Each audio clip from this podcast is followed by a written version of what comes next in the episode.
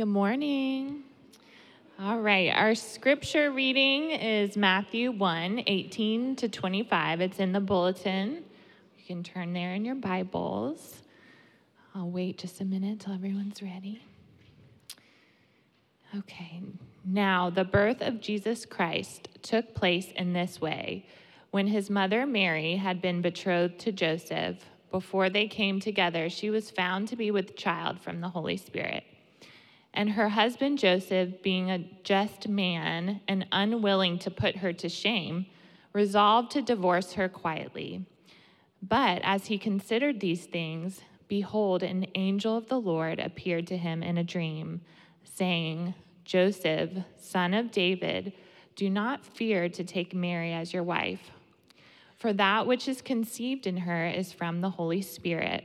She will bear a son, and you shall call his name Jesus, for he will save his people from their sins. All this took place to fulfill what the Lord had spoken by the prophet. Behold, the virgin shall conceive and bear a son, and they shall call his name Emmanuel, which means God with us. When Joseph woke from sleep, he did as the angel of the Lord commanded him. He took his wife, but knew her not until she had given birth to a son, and he called his name Jesus. This is the word of the Lord. Wow. With a morning like we've already had, I think we could just close in prayer. But uh, it's so great to see you all. Good morning. Just add my, my greetings to what you've already heard. You know, the past, uh, during, during the month of December, we have been uh, having this Advent series with a simple theme the Messiah. So if you think back to a couple of weeks ago, a few weeks ago, right, the first Sunday, we looked at the prophecy of the Messiah. It was 1,000 years before, and in Isaiah chapter 9, there's the prophecy of the Prince of Peace who would come thousand years before. And then last week, we looked at the royalty of the Messiah, the royalty of the Messiah. That was from Micah chapter 5.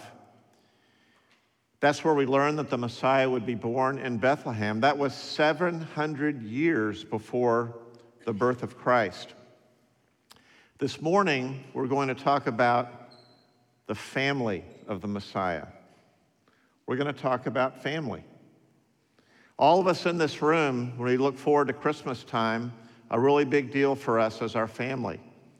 Our kids, our spouse, our in laws, our brothers, our sisters, our families are a huge factor for us. When I was in college, I came home from college one time, it's Christmas. I was a brand new Christian. And uh, like Jay, I came to faith around, that, around those days. And I remember coming home from college. We lived in Alexandria, Virginia. And my parents were going through a tough, a, a rough patch in their marriage. There's a lot of tension in the home. As a college student, I didn't really understand what was going on with my parents. I kind of had my own world. But it all was driven home with great shock on one particular day. It was snowing outside. It was right before Christmas.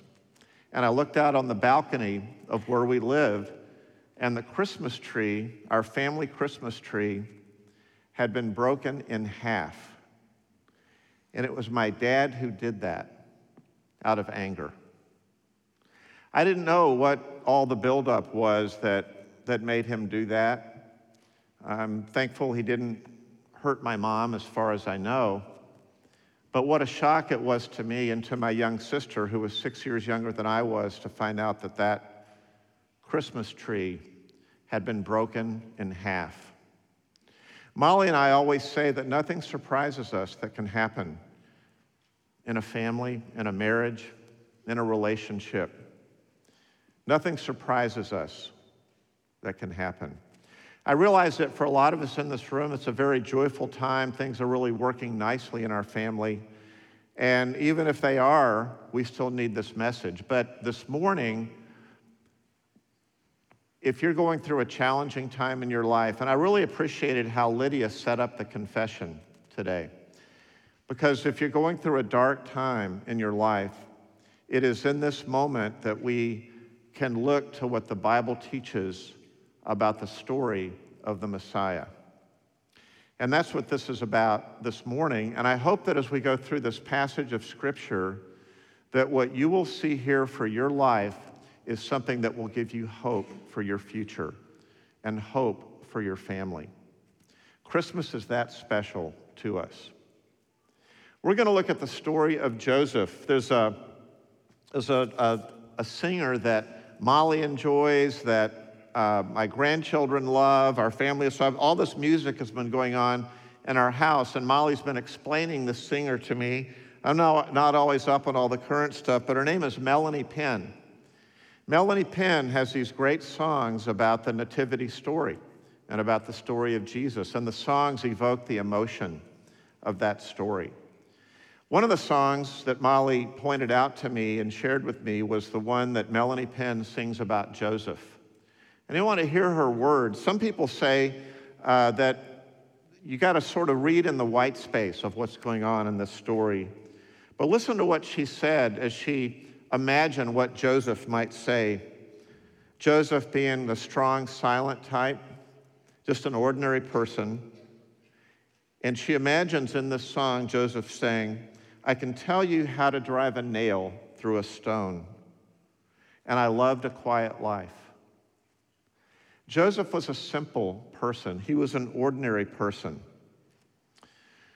But the story of God entering the world is painted on a very human canvas. The story of God entering the world is painted on a very human canvas. That was true for Joseph and Mary, the culture of the ancient Near East, a very human couple, an ordinary couple that didn't plan for this to happen in their lives. We're going to see that there were some awkward things that came about. The story of God entering the world is painted on a very human can- canvas. Did you know that the story of God is being written and is being painted on your life on the human canvas of your life a story of redemption? Do you believe that He's doing that? Let's take a look at this story. We're going to look at three things. We're going to talk about, first of all, the embarrassing pregnancy of Mary. Secondly, the extraordinary response of Joseph. And thirdly, the miraculous birth of the Savior. Let's talk first of all about the embarrassing pregnancy of Mary. This is our window into this very human canvas, our window into this story of family. It says in verse 18, now the birth of Jesus Christ took place in this way. When it says Jesus Christ, some of the translations say Jesus the Messiah because Christ means Messiah, God's anointed one. And so that's why this is the family of the Messiah. The birth of Jesus Christ took place in this way. When his mother Mary had been betrothed to Joseph, before they came together, she was found to be with child from the Holy Spirit. So, what do we learn just in this one verse? What we learn here, this is the story of the embarrassing pregnancy of Mary. We learn something about them that Mary and Joseph, at this time when Mary got pregnant, they were betrothed. That is the word that you see in your translation there. They were betrothed. It is like a stronger form of engagement. They were all but married during that time. They had made a commitment to marriage. So they were, they were betrothed. And it was during that period, prior to the official wedding ceremony, but after they had been betrothed, it's got, isn't it interesting the way the, the scripture puts it? She was found to be with child by the Holy Spirit. But if you look at this from Joseph's perspective, Joseph, can you imagine the conversation after that pregnancy test? Can you imagine Joseph just say, What in the world are you talking about? Because remember, there had been no sexual relations between Joseph and Mary at this time, but all that they knew was that she was pregnant. She was found to be with child. And so that was what Dale Bruner calls the embarrassing pregnancy of Mary. And it was embarrassing for several reasons. There was in, in the Near Eastern culture, to be pregnant with child prior to marriage, of course, would have been scandalous.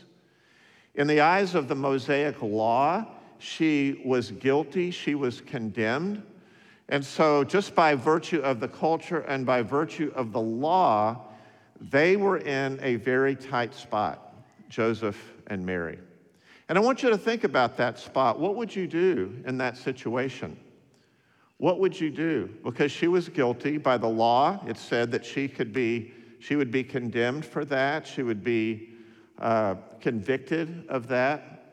And you're Joseph and you don't know what's going on. And what's interesting is there's this, this period of time, this interlude, where jo- Joseph doesn't know the whole story yet. Has that ever happened to you? Have you ever had something that has surprised you and you really don't know, you don't have the total picture, you don't have the whole story?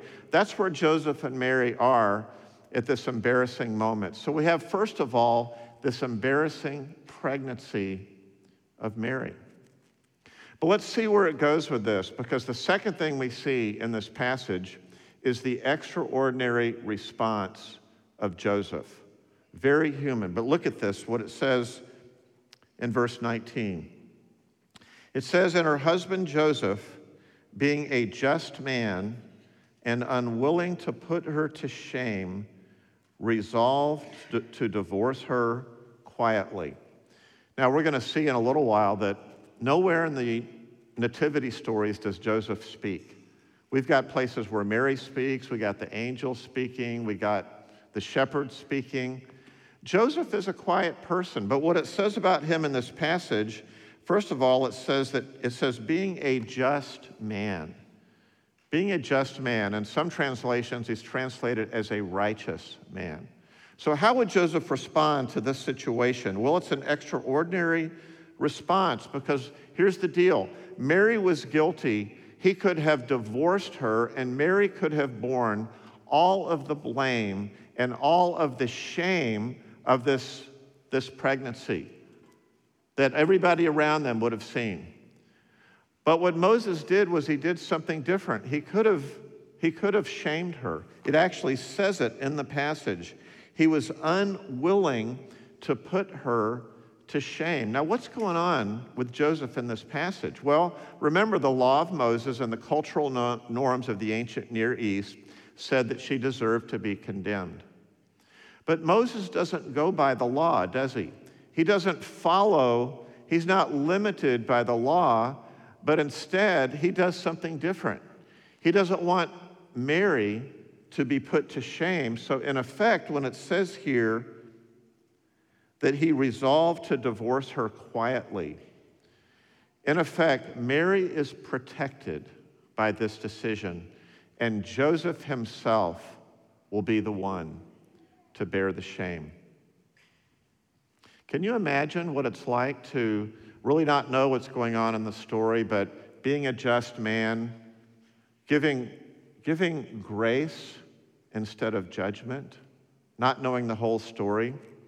Instead of putting the shame and the blame on Mary, he takes it upon himself. In effect, Joseph is the substitute for her. He is taking the shame upon himself.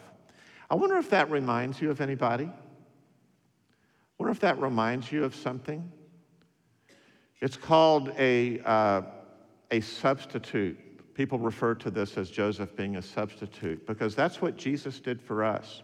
When Jesus went to the cross, rather than subjecting us to the due punishment and condemnation of the law, when Jesus went to the cross, he bore our blame and our shame in our place. In effect, Joseph, in this one verse, is a beautiful, beautiful picture of the gospel. The uh, lead singer of uh, the rock band U2 is a guy by the name of Bono. I've always been fascinated to follow Bono's faith and how he talks about stuff. And he became a friend of Eugene Peterson late in Eugene Peterson's life. Eugene Peterson was an author and a pastor, and, And Bono would take Eugene Peterson's, uh, the message translation of the Bible and the message translation of the Psalms, and he would just, he would just read it because just loved the poetic expressions that he found in the Psalms. And so Bono's been on this faith journey. He knows what sin is, and he knows a little bit about what grace is about. But in this, uh, there's this one song by Bono that says, uh, oh, it's actually in your, it's a quote in your bulletin. But listen to what he says Grace, he takes the blame, looking at Jesus. He covers the shame, removes the stain. It could be his name. Isn't that a great picture? Uh, Dale Bruner points that out in his commentary on this passage, which has been very, very helpful to me. But just this amazing thing that, uh, that Jesus bore that shame for us. And so now what happens? Joseph is going to put her away secretly. He still doesn't know the story. So then we get to the next, the next section here, and that is the miraculous, the miraculous birth of the Savior. That is the third thing. We got the embarrassing pregnancy of Mary. We have got the uh, extraordinary response of Joseph. But then we see the miraculous birth of the Savior. Remember, the story of God becoming man, God entering the world as a man, is painted on a human canvas. Remember, Mary is pregnant. What is going on in that pregnancy? You have, she was, when the, from the moment she was conceived, you've got a person in there conceived by the Holy Spirit. This is God, think about this God putting on human tissue and growing inside of a womb. This is God submitting himself to the limitations of a birth. And I've thought about that. God could have just just appeared like he was a UFO. God could have done it in any other way. But he chose to come as a human and to put on tissue and to put on skin. So look at this miraculous birth of the Savior. This is what's painted on this, this canvas of the human story. It says in verse 20, but as he considered these things, now that's what a just person does. He considers, he thinks about what he's going to do. So Joseph was considering what to do. It was a real dilemma. He decided to take her shame. And he was ready to put her away quietly, but God intercepts Joseph with a different plan. And I wonder if you've ever thought about that the fact that sometimes we have a plan for our life, but God comes along and he intercepts us and moves us in a di- different direction. It says in t- verse 20, as he considered these things, behold, an angel of the Lord appeared to him in a dream, saying, Joseph, son of David, do not fear to take Mary as your wife, for that which is conceived in her is from the Holy Spirit. So he's got this dream, and an angel appears to him. And then, verse 21, the angel says, She will bear a son, and you shall call his name Jesus, for, for he will save his people from their sins.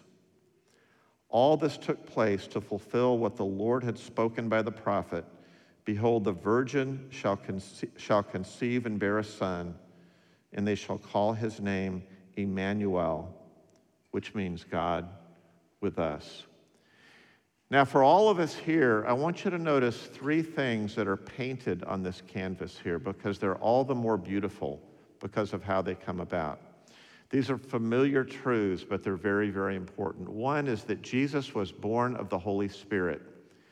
Mary was conceived by the Holy Spirit, and so the birth of Jesus was a virgin birth.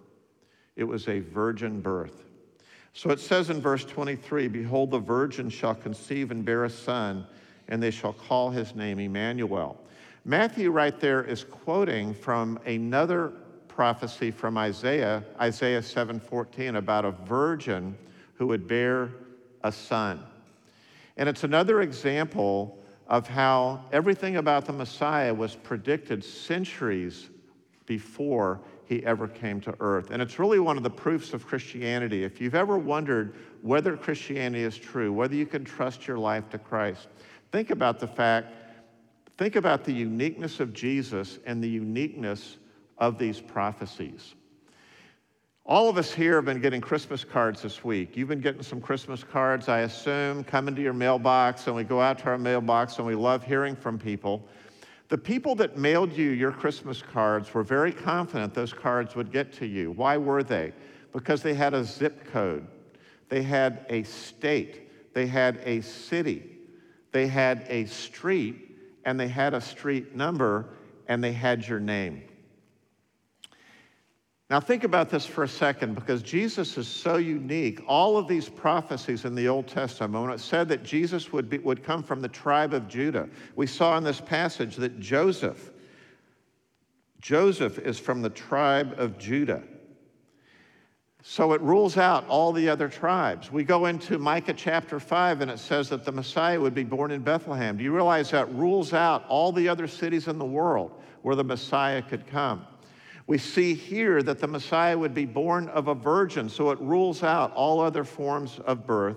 And all of these facts, all of these details about the coming of the Messiah were, were prophesied centuries before, so that of all the people in human history, and it's all written in the Bible, it is all there, of everybody that has ever lived in human history, there is one unique person who fulfills these promises, and it is Jesus the Messiah. So when he quotes Isaiah 7:14 here, it is an example of that. If you ever have I love the way Jay talked about when we go through doubts about our faith and look to the cross. And the Bible is so full of reassurance.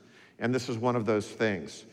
I want you to notice the second thing about Jesus in this passage, and that is his name. We see that in verse 24, Verse 21 She will bear a son, and you shall call his name Jesus, for he will save his people from their sins. So think about this for a second. The name Jesus means God saves, it means Yahweh, which is the Old Testament name for God in the Hebrew. Yahweh saves. Yeshua, Jesus, for he will save his people from their sins. We saw last week that Micah's name meant who is like the Lord. And so think of the significance of the name of Jesus. The reason that he would come is that his, his whole mission, his whole purpose was that he would come to save his people from their sins. When we sang that, that famous carol, O come, O come, Emmanuel, just to think about the cry and the yearning and to save us from darkness, to save us from sin, to save us from hell all of that, when Jesus came, it wasn't just for a nice play. It wasn't just for uh, just to have fun. It wasn't he's a heavenly Santa Claus. He came to save us, he came to rescue us from our sins. If you wonder why Jesus came, that would be it. So then we have the name of Jesus. And then finally, in verse 23, the third thing first, a virgin birth. Second, the name of Jesus. He would save his people from their sins. And then this, this name, Emmanuel, we sang, Oh, come, oh, come, Emmanuel. The word Emmanuel means God with us. God with us. And so we learn just from this story that Jesus was much more than a man. He was God putting on human flesh, God in a human body, so that when you and I want to know what God is like, we can look at Jesus because God became a man in Jesus. No wonder C.S. Lewis said, this is one of the other quotes in your bulletin. C.S. Lewis said, Once in our world, a stable had something in it that was bigger than our whole world. Now, I want to make a, a, uh, a connection for us when we think about these three things about Jesus. There might be some people here in this room this morning, and some people maybe watching on the live stream, that you're not sure where you stand with Jesus Christ. And you listen to Jay Kennedy's story. He talked about coming to faith in Christ. What do you need to believe, and how does it happen that a person actually becomes a Christian? I want you to think about what this passage says that Jesus, that Mary was found to be with child by the Holy Spirit, that Jesus was conceived by the Holy Spirit. It was the work of the Holy Spirit. So here's how it works if you're on a faith journey, the process of becoming a Christian looks something like this the Holy Spirit gets involved in your life. And one of the things the Holy Spirit does is He reveals to you that you have fallen short of God's standard. He reveals to you, as He revealed to me, He's revealed to all of us, He reveals that you're a sinner, that everybody in the world is a sinner. That's why Jesus came to rescue us. The Holy Spirit reveals that. And so the solution for that is that Jesus came to save his people from their sins. So that when somebody comes to believe in Jesus, they, they receive the salvation that he offers. And then the word Emmanuel, God with us. So, who do we believe that Jesus is? We believe that Jesus is the Son of God, that he is the Savior of the world, the Son of God and Savior. And it is the Holy Spirit who comes along and reveals that to you. Jesus himself said that for a person to become a Christian, they need to be born of the Spirit. And that is why Dale Bruner says that every conversion is a virgin birth. So, if I were to ask you this morning, do you believe in who Jesus is? God in the flesh, the Son of God. And do you, do you believe that He is the Savior of the world, that He came to save you from your sins? The Bible teaches that all you need to do is receive Christ by faith and rest in Him alone for your salvation as He has offered to you in the gospel. And that's how a person becomes a Christian. As Jay said, it's not by the, the righteous deeds, but it's simply by what Christ has done for us. So I want you to think about that. These three things about Jesus a virgin birth, Emmanuel, his name Jesus, that becomes real to us when we place our faith in Christ and recognize him for who he is. Well, what a story. The coming of God into the world painted on this human canvas of a family. I want to close by sharing a few, thought, a few more thoughts about Joseph because it's like after all this really exciting stuff from the angel, Matthew goes on and talks about what Joseph does. And I want you to see that here in the rest of the last couple of verses. Look at verses 24 and 25. Remarkable things about Joseph. Joseph represents for us what a gospel shaped life looks like. Because what Joseph decides to do after he hears the message of the gospel, after Joseph hears this, what he does is he says, Whatever God tells me to do, I'm going to do it. He simply obeys. Look at verse 24. When Joseph woke from sleep, he did as the angel of the Lord commanded him, and he took his wife. He did what the Lord commanded him to do. He didn't end up divorcing her. They accepted what God had for them. Jo- Joseph decided to obey. You know, he was a very ordinary person. And all these things we see about Joseph, the fact that he never spoke, but he acted. He was a person who acted. He was one of these people that was like this strong, silent type, not a lot of words, but he acted. And one of the things that he did was he obeyed. And then look at verse 25. What an amazing thought here that you've got this, this guy's about to, about to, you know, he's, he's marrying her, and the Son of God is just, just growing inside of her. And but notice what it says that he does, another part of his obedience in verse 25. It says, But he knew her not until she had given birth to a son, and he called his name Jesus. He knew her not. What he was doing is he was protecting Mary once again. Remember when he protected her from shame? And right now he's like, we're not even going to have sexual relations until the time. What an amazing thought. Dale Bruner talks about Joseph because I think, I think we can look at Joseph, his extraordinary response, this ordinary person, and realize we can learn what a gospel shaped life looks like. A lot of you here, as you think about relating to your friends and family over the next couple of weeks, all the pressures and intensity of Christmas, one of the things you learn about Joseph, first of all, Joseph was sensitive to God. He did what God wanted him to do. So as you think about your life today, are you sensitive to God? Are you, are you interested in what God wants you to do? We find that in His Word. We don't have an angel appearing to us. Instead, we have the full Word of God given to us. So Joseph was, was sensitive to God, he loved God. But there's a second thing about Joseph that'll apply in all of our family relationships and all that we're doing is he, he was also sensitive to people. He loved God, but he also loved Mary. He didn't let her be put to shame. He protected her from that. Now he's protecting her sexually, and he is being sensitive to her. He is not just satisfying himself, but he is doing what God wants him to do, and he's doing what's best for Mary.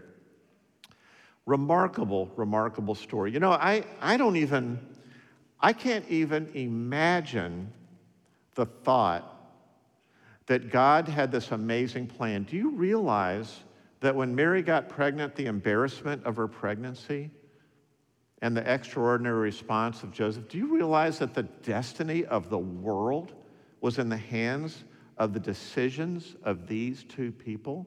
Can you imagine the condescension of God, the creator of the universe, getting involved in the ordinary lives of people who were sinners just like you and me? I just, I can't even conceive that. But it's just such an amazing, amazing story. Well, when I saw that my dad had broken that Christmas tree, I didn't know what to do. I was a brand new Christian. I didn't understand what my parents were going through. It was snowing outside. But I knew that I had a sister that was six years younger than I was, and I knew how much that Christmas tree meant to her. And can't say I was a Joseph. I wasn't a righteous man, but the least I could do was to walk to the store, buy a new Christmas tree, and trudge back home through the snow so that our family could still have Christmas. I wasn't able to repair the broken tree. That damage had not been done. But I want you to think about this Jesus came to save his people from their sins. What does that mean to you? That Jesus came to save his people from their sins. One of the things it means is that Jesus saves you from all of the guilt and all of the shame and all of the punishment of sin. But he also he pulls you out of it but He also puts your life back together, and that is part of your salvation as well. When Jesus died, the Bible says that He died upon a tree.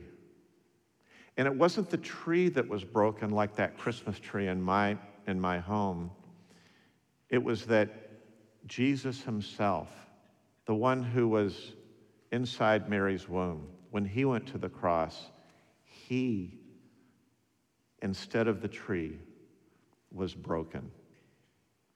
That means, meant that he paid for the sins of all who would put their faith in him. It meant that he would be the one who could, who could put your life back together, who could put the broken places back together.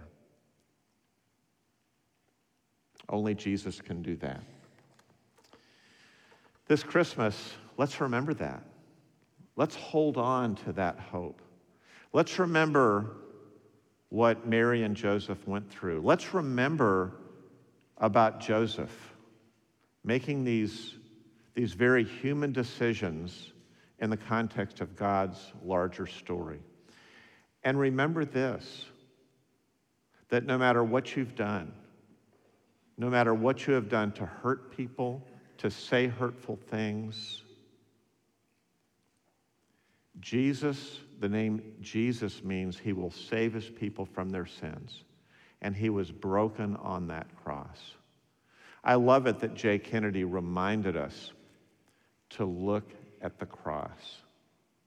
That's why we do that. None of us are worthy. None of us are as good as Joseph. But we can look at the cross. Let's celebrate that this Christmas. Let's pray together.